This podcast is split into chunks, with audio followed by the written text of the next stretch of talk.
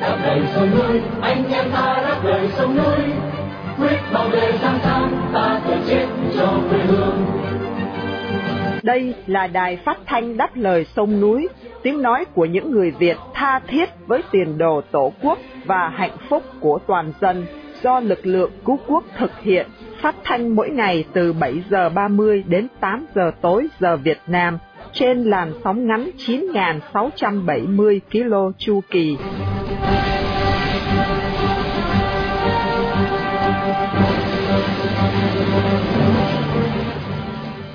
Linh xin kính chào quý khán giả. Hôm nay thứ hai, ngày 11 tháng 12 năm 2023 và đây là buổi phát thanh lần thứ 4594 của Đài Đáp Lời Sông Núi. Sau phần tin tức hôm nay là chuyên mục phê bình hiến pháp Cộng hòa chủ nghĩa Việt Nam năm 2013 và chương trình sẽ được kết thúc với bài bình luận.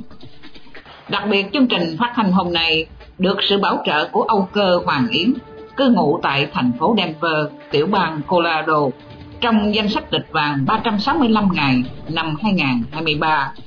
Đồng thời để vinh danh ông Vũ Tiến Chi, một người Việt yêu nước đang bị giam cầm trong ngục tù cộng sản. Mở đầu chương trình, mời khán giả theo dõi phần tin tức sẽ được Vân Hà và Miên Dương trình bày sau đây.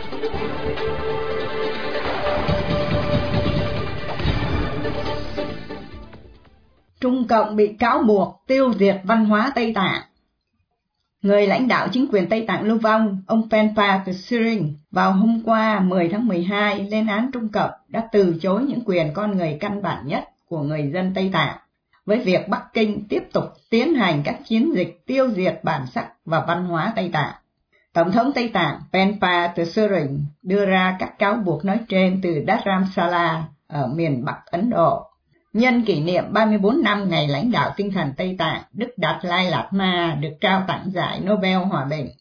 Vào tháng trước, Trung Cộng công bố chính sách về vùng Tây Tạng với khẳng định là dưới sự lãnh đạo của Đảng Cộng sản Trung Hoa, đất nước Tây Tạng đã có những bước đột phá thần kỳ về mặt phát triển. Cả khu vực bước vào một giai đoạn hiện đại với nền kinh tế thịnh vượng, ổn định về xã hội và môi trường được bảo vệ tốt.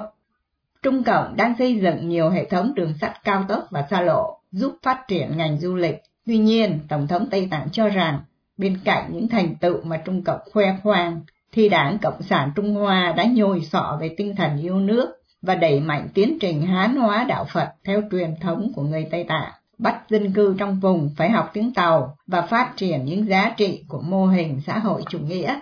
Cân nhắc lại là Đức Đạt Lai Lạt Ma định cư tại Dharamsala từ năm 1959, năm nay đã 88 tuổi. Vị lãnh đạo tinh thần Tây Tạng luôn luôn bị Trung Cộng cáo buộc tội kích động công luận đòi ly khai, tách rời vùng đất này khỏi quyền kiểm soát của Trung Cộng tàu Philippines và tàu Trung Cộng đụng độ nhau ở Biển Đông. Trong một vụ tranh chấp mới nhất, tàu Philippines và tàu Trung Cộng đã va chạm nhau gần một rặng san hô ở Biển Đông. Philippines cho biết Trung Cộng đã quấy rối, chặn đường và thực hiện các hành động nguy hiểm. Biến cố mới diễn ra một ngày sau khi Philippines cáo buộc Trung Cộng dùng vòi rồng cản trở ba tàu của họ. Philippines vào hôm Chủ nhật 10 tháng 12 cho biết Trung Cộng đã nhắm mục tiêu vào các tàu tiếp tế của Philippines ở bãi cỏ mây mà Trung Cộng gọi là rạn nhân ái thuộc quần đảo Trường Sa, điểm nóng giữa hai nước. Một trong hai chiếc tàu chở hàng đã bị tàu tuần duyên Trung Cộng đâm vào, theo tuyên bố của lực lượng biển Tây Philippines.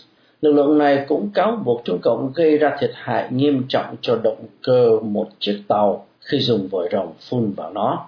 Tuy nhiên, lực lượng tuần duyên Trung Cộng cáo buộc ngược lại là chiếc tàu Philippines cố tình va chạm với tàu Trung Cộng sau khi xem thường nhiều cảnh báo nghiêm khắc của họ. Trong một diễn biến liên quan, một đoàn tàu dân sự dự định chuyển quà Giáng sinh và đồ dùng cho ngư dân ở quân đội Philippines ở Biển Đông đã hủy chuyến đi do các tàu Trung Cộng liên miên theo dõi. Nội vụ diễn ra sau khi Philippines cáo buộc Trung Cộng cản trở ba tàu của họ vào hôm thứ Bảy 9 tháng 12 với chính phủ Philippines cáo buộc là những hành động bất hợp pháp và hung hăng. Vào tháng trước, Philippines đã thực hiện hai cuộc tuần tra chung trên không và trên biển riêng rẽ với Hoa Kỳ và Úc vài ngày trước đó. xe tăng Do Thái tiến vào thành phố Khan Yunis ở miền nam Gaza. Xe tăng Do Thái vào hôm qua 10 tháng 12 đã tiến vào trung tâm thành phố Khan Yunis trong một cuộc tấn công mới lớn lao vào phía nam giải Gaza, trong khi các cơ quan y tế ở Gaza của phe Hamas cho biết là khoảng 18.000 người Palestine đã thiệt mạng trong cuộc chiến.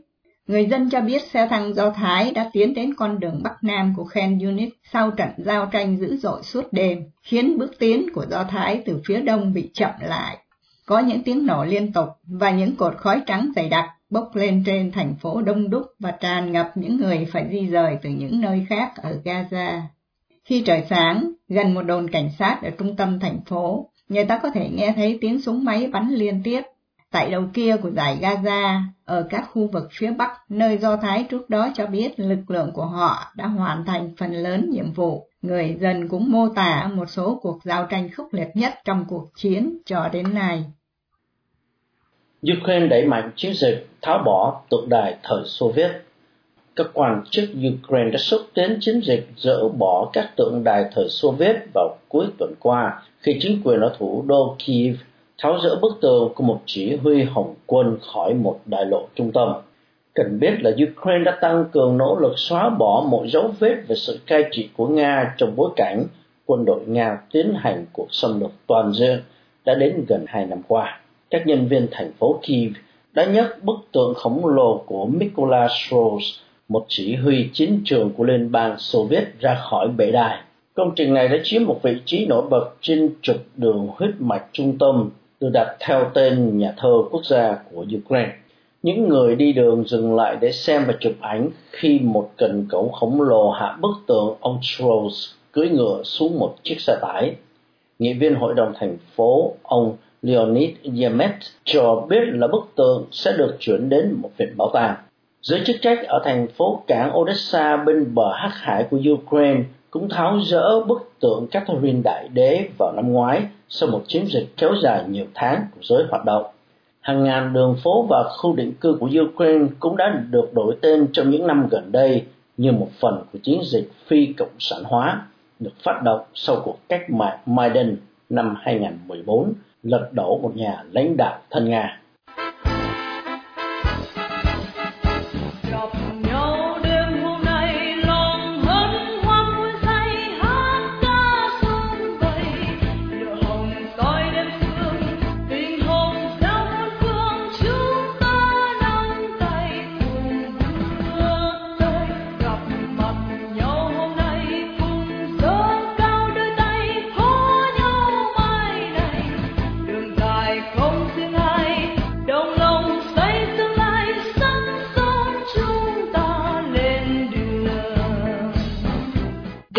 Của thính giả, hiến pháp là luật nền tảng hay nói nôm na là luật mẹ của tất cả mọi luật pháp trong một nền dân chủ hiến định, pháp trị và đa nguyên.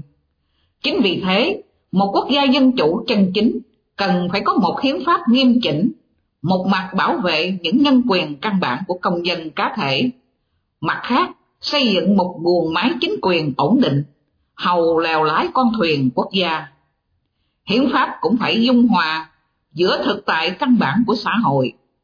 Đó là chính quyền bên này và xã hội dân sự bên kia.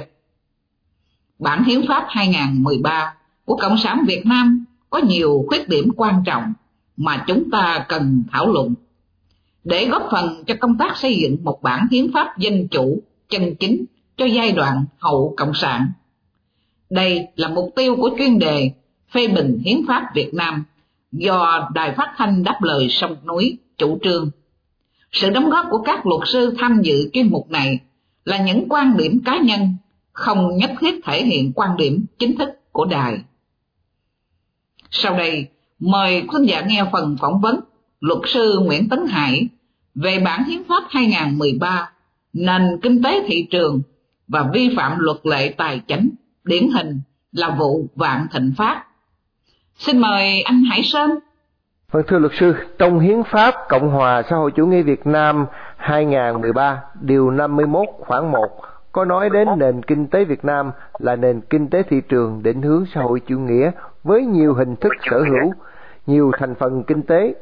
kinh tế nhà nước giữ vai trò chủ đạo trên thực tế kinh tế Việt Nam có theo định hướng xã hội chủ nghĩa hay không hay chỉ là một nền kinh tế giả danh là kinh tế thị trường market economy với sự can thiệp của Đảng Cộng sản Việt Nam cho quyền lợi của đảng, đảng viên và những thành phần theo Đảng Cộng sản thưa luật sư.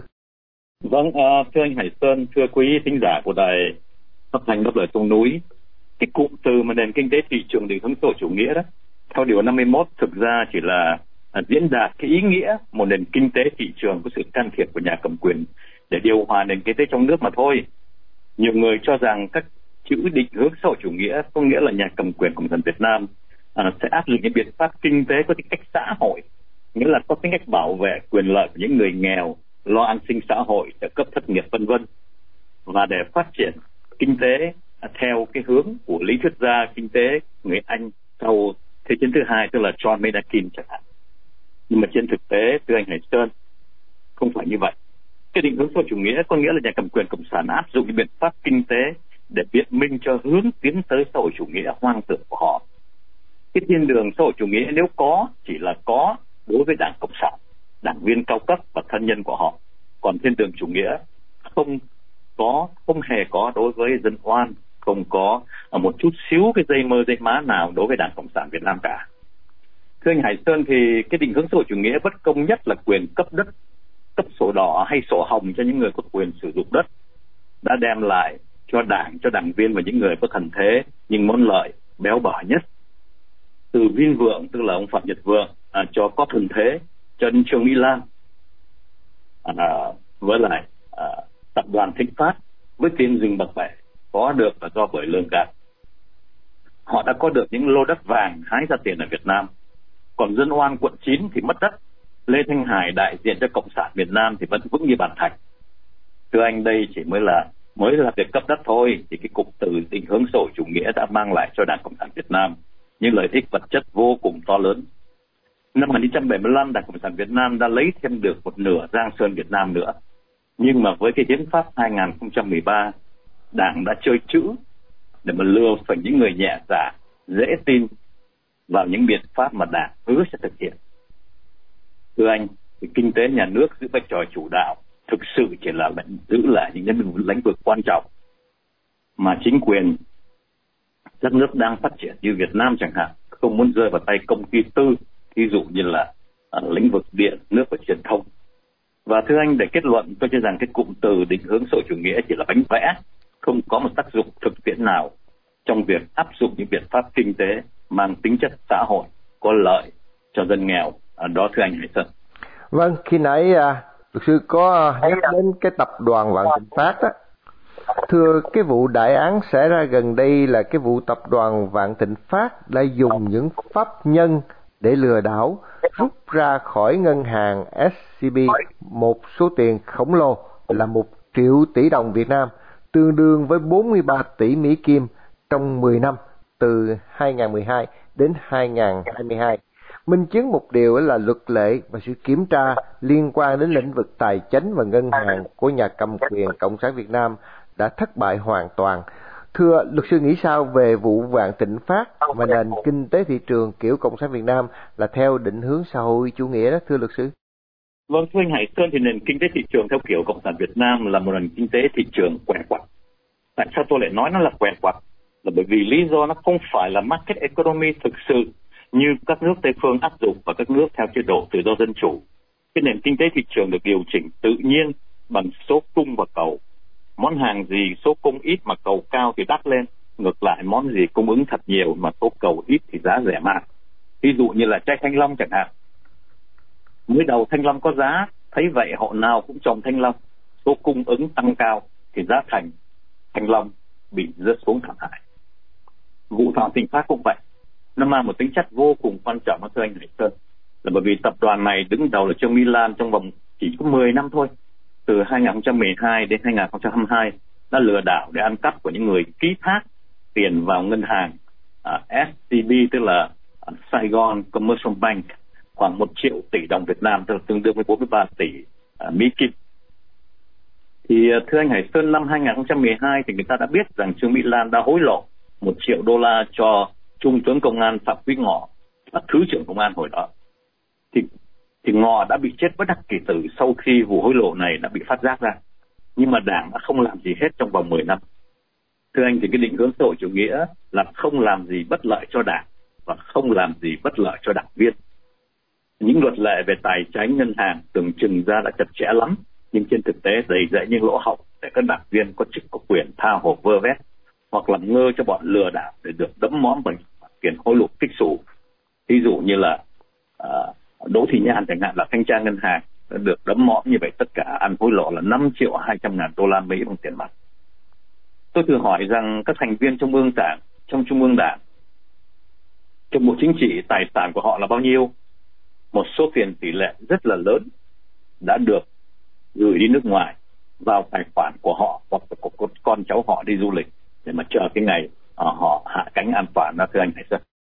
Vâng, à, thưa luật sư, sau cùng thì vụ vạn thịnh phát có thể cũng sẽ kết thúc với những án tù từ vài tháng đến vài chục năm. Tuy nhiên theo luật sư thì Đảng Cộng sản có rút ra, Đảng Cộng sản Việt Nam có rút ra được kinh nghiệm gì trong vụ vạn thịnh phát hay không? Hay là những vụ tương tự như vậy sẽ vẫn xảy ra trong tương lai thưa luật sư? Thưa Hải Sơn thì có chứ anh Hải Sơn. Đảng sẽ rút được nhiều kinh nghiệm trong vụ vạn thịnh phát để những phi vụ làm ăn sau kém hơn, như là thu xếp cho các chính phạm trốn ở nước ngoài để mà khỏi phải khai ra những người liên lụy.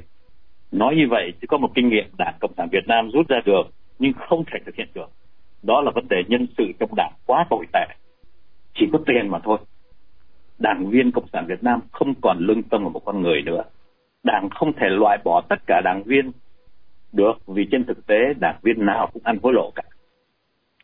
Thưa anh Hải Sơn, cả cái xã hội Việt Nam hiện nay là một xã hội đặt trên căn bản vật chất muốn cho xong việc thì mọi việc đều phải hối lộ cho các viên chức nhà nước là những đảng viên cao cấp và các đảng viên thì không bị loại bỏ thì như vậy tôi nghĩ rằng đảng cộng sản việt nam đã bị lâm vào một cái thế rất là kẹt mặc dù rút kinh nghiệm được nhưng mà các đảng viên biết đảng viên của mình gọi là không có những cái vật kinh nghiệm không có chuyên môn chỉ có là hồng hơn là chuyên nhưng mà họ không thể loại bỏ được và cái tình trạng như là thịnh vạn thịnh phát sẽ tiếp tục xảy ra trong tương lai trong những lĩnh vực và phải tránh ngân hàng.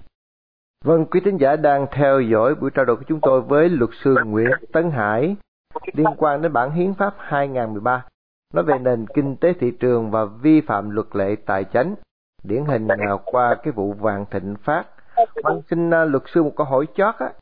Xin à, luật sư cho biết hiến pháp Cộng hòa xã hội chủ nghĩa Việt Nam 2013 có cần được thay đổi liên quan đến xác định lại đường hướng kinh tế mà Việt Nam sẽ theo đuổi trong chương trình phát triển đất nước theo điều 51 Hiến pháp 2013 hay không thưa luật sư? Vâng, thưa anh Hải Sơn, thưa à, quý tinh giả của Đài Phát thanh Dân lời xuống núi, Hiến pháp 2013 cần phải được hủy bỏ, nhất là điều 4 và được xóa khỏi hiến pháp thì một lý do giản dị là sau gần 50 năm thống nhất đất nước bằng bạo lực Đảng Cộng sản Việt Nam đã không mang lại à, cho dân tộc Việt Nam sự thịnh vượng thực sự tự do và dân chủ. Đảng Cộng sản đã làm mất niềm tin của những người theo đảng, nói chi là những người bị Đảng Cộng sản chủ dập, họ hoàn toàn không đặt niềm tin vào Đảng Cộng sản.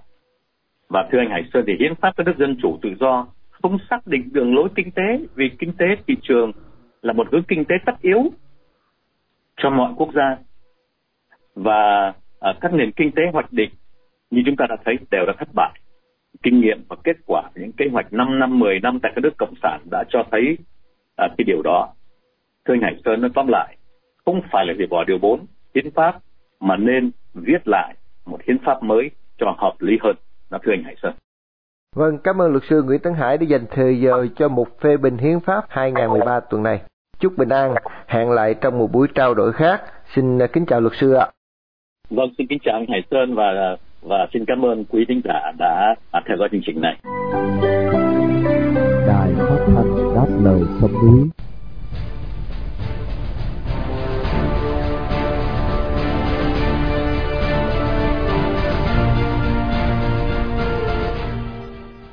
Thưa quý thính giả, vì tổng trọng đánh chuột tham nhũng nhưng không dám làm bể lọ quý là đảng nên chúa tể của loài chuột dĩ nhiên làm ổ ngay trong ban chấp hành trung ương và bộ chính trị của đảng. Mời khán giả của đài đáp lời sông núi, nghe phần bình luận của Ngô Nhân Dụng được đăng trên Voa Blog với tựa đề những con chuột lớn nhất nằm trong lọ sẽ được Nguyên Khải trình bày để kết thúc chương trình phát thanh đáp lời sông núi tối hôm nay.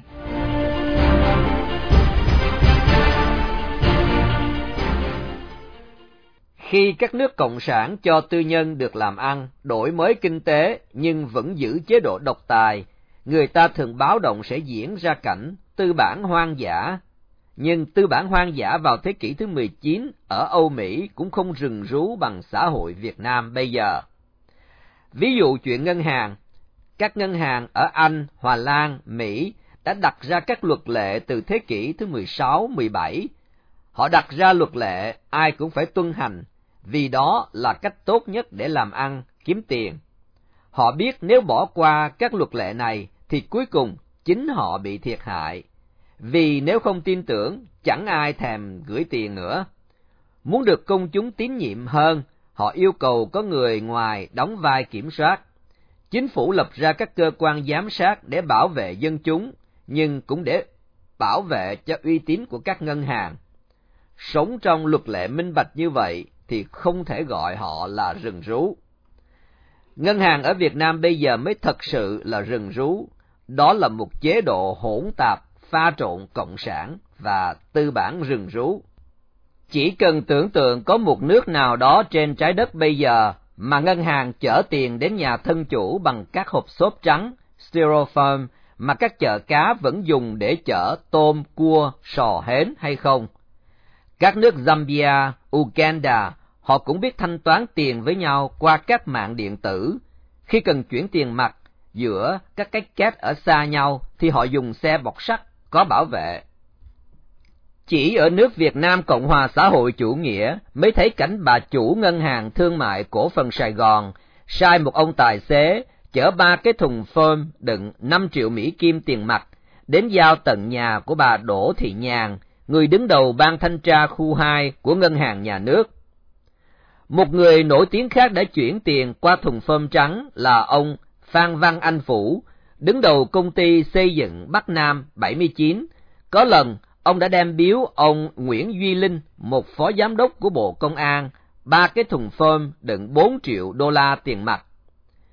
Mấy tên người trên đã dẫn từ báo South China Morning Post ngày 3 tháng 12 năm 2023. Một nhân vật tiêu biểu cho xã hội võ cộng sản ruột tư bản rừng rú là bà Trương Mỹ Lan đã bị bắt hồi tháng 10 năm ngoái. Cuối năm 2011, có ba ngân hàng tư ở Việt Nam phá sản. Bà Trương Mỹ Lan đã mua cả ba, gom lại thành ngân hàng thương mại cổ phần Sài Gòn. Bà có chồng là tỷ phú Chu Lập Cơ ở Hồng Kông, dư tiền mua 91.5% tiền vốn, nhưng không ra mặt, để cho 27 người hoặc tổ chức khác đứng tên. Trong một xã hội có pháp luật, thì chuyện đứng tên giả này sẽ bị truy tố tội hình sự. Bà Trương Mỹ Lan lập thêm tập đoàn Vạn Thịnh Phát làm địa chỉ nhận tiền rút ra từ ngân hàng thương mại cổ phần Sài Gòn. Nhưng Vạn Thịnh Phát cũng không đứng tên vay tiền. Có khoảng 50 công ty ma lập hồ sơ vay ngân hàng thương mại cổ phần Sài Gòn. Trong 10 năm, từ năm 2012 đến 2022, đã có 2.527 vụ vay nợ, tổng cộng hơn 1 triệu tỷ đồng Việt Nam. Báo Tuổi Trẻ thuật lại theo công an điều tra. Bà Lan đã ra lệnh cho Ngân hàng Thương mại Cổ phần Sài Gòn chấp thuận cho 3.680 hồ sơ vay tiền cho 304 thân chủ ma. Báo Tuổi Trẻ cho biết, tập đoàn Vạn Thịnh Phát bao gồm hàng ngàn doanh nghiệp lớn nhỏ tại Việt Nam và trên thế giới, cho nên có thể dính vào các vụ rửa tiền. South China Morning Post cũng ước tính có hơn 1.000 cơ sở được lập ra, phần lớn chỉ có tên đứng ra để vay khống tiền của Ngân hàng Thương mại Cổ phần Sài Gòn. Theo South China Morning Post, thì Trương Mỹ Lan đã biển thủ của Ngân hàng Thương mại Cổ phần Sài Gòn 12.53 tỷ đô la Mỹ, tương đương với 3.2 tổng sản lượng nội địa của Việt Nam trong một năm. Báo Tuổi Trẻ ngày 22 tháng 11 năm 2023 thì tính tổng số tiền của Ngân hàng Thương mại Cổ phần Sài Gòn bị bà Lan chiếm đoạt lớn bằng 6% tổng sản lượng cả nước. Năm ngoái, khi nghe tin Trương Mỹ Lan bị bắt, các trương chủ đã kéo nhau đến rút tiền từ Ngân hàng Thương mại Cổ phần Sài Gòn. Ngân hàng nhà nước phải đứng ra bảo đảm để tránh cảnh hỗn loạn. Một điều đáng ngạc nhiên là nước Việt Nam có một ngân hàng trung ương có trách nhiệm giám sát, nhưng Trương Mỹ Lan vẫn tung hoành thi thố võ công rút tiền như các tài tử biết bay trong phim Hồng Kông, không ai đụng tới trong suốt 10 năm. Bao nhiêu cán bộ lớn nhỏ có trách nhiệm kiểm tra hệ thống ngân hàng, 24 người phụ trách giám sát ngân hàng thương mại cổ phần Sài Gòn đều mờ mắt ngay từ đầu khi ngân hàng này ra đời. Các thủ đoạn rút ruột ngân hàng thương mại cổ phần Sài Gòn đã được nghe trong dư luận từ 5 năm trước, mà Trương Mỹ Lan vẫn bình chân đến cuối năm ngoái mới bị truy tố tội hối lộ 23 thanh tra ngân hàng và ngân hàng nhà nước khoảng 5.2 triệu Mỹ Kim. Suốt thời gian trước, không ai đụng tới Trương Mỹ Lan vì sợ rút dây động rừng. Các sợi dây kết mạng khắp quần máy đảng và nhà nước. Tổng bí thư Nguyễn Phú Trọng đã hô hào bắt chuột, chống tham nhũng, đã cất chức, truy tố nhiều người, nhưng cũng giống như chiến dịch đã hổ của Tập Cận Bình bên Trung Quốc, nay bắt một người, mai cách chức người khác, nhưng không được suy yếu cho đảng. Chính Nguyễn Phú Trọng đã thú nhận rất muốn đánh chuột, nhưng không thể làm bể cái lọ quý. Những con chuột khôn ngoan biết leo lên cái lọ quý ngồi rồi thì không ai dám đánh. Những con chuột khôn nhất, lớn nhất vào làm tổ ngay trong cái lọ quý là chắc ăn. Đảng Cộng sản là cái lọ quý cho những con chuột tham nhũng lập chiến khu. Ông Nguyễn Phú Trọng sẽ không bao giờ diệt được tham nhũng vì các chế độ độc tài đều nuôi tham nhũng và được tham nhũng bảo vệ. Ông Balint Meya, nhà bình luận Hungary đã gọi chế độ Cộng sản là một nhà nước mafia. Đó là một tổ chức thu hụi chết, bắt toàn dân đóng góp cho một nhóm người. Họ thâu hụi chết mỗi ngày bằng cơ chế, luật lệ, cấm tự do báo chí, cấm tự do hội họp. Họ không cần dùng đến cái thùng styrofoam. Tờ báo South China Morning Post tỏ ý thương mấy cái thùng styrofoam trong trắng vô tội bị mang tiếng xấu oan vì dính vào các vụ tham nhũng, hối lộ cao cấp ở Việt Nam. Những cái thùng form đựng rau trái cây tại các kho siêu thị trở thành một biểu tượng của chế độ, ngoài vỏ là cộng sản, trong ruột là tư bản rừng rú. Cái thùng phơm có thể dùng làm biểu tượng thay thế cho cái hình búa liềm của ông Karl Marx. Nay mai, dân Việt Nam khi đi biểu tình có thể chỉ cần ôm cái thùng phơm trước bụng, vừa đi vừa vỗ trống cơm thì ai cũng hiểu là mình muốn nói chuyện gì.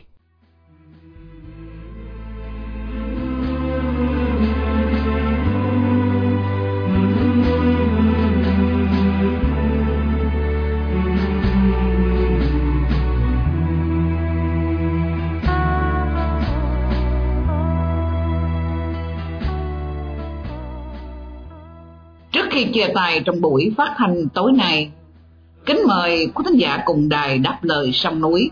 Nhớ đến ông Vũ Tiến Chi sinh năm 1966 bị bắt ngày 24, 24 tháng 6 năm 2020 với bản án 10 năm tù giam. Một người Việt đang bị nhà cầm quyền Cộng sản giam cầm trong ngục tù vì lòng yêu nước, lẽ phải và sự đóng góp tích cực vào tiến trình dân chủ hóa Việt Nam.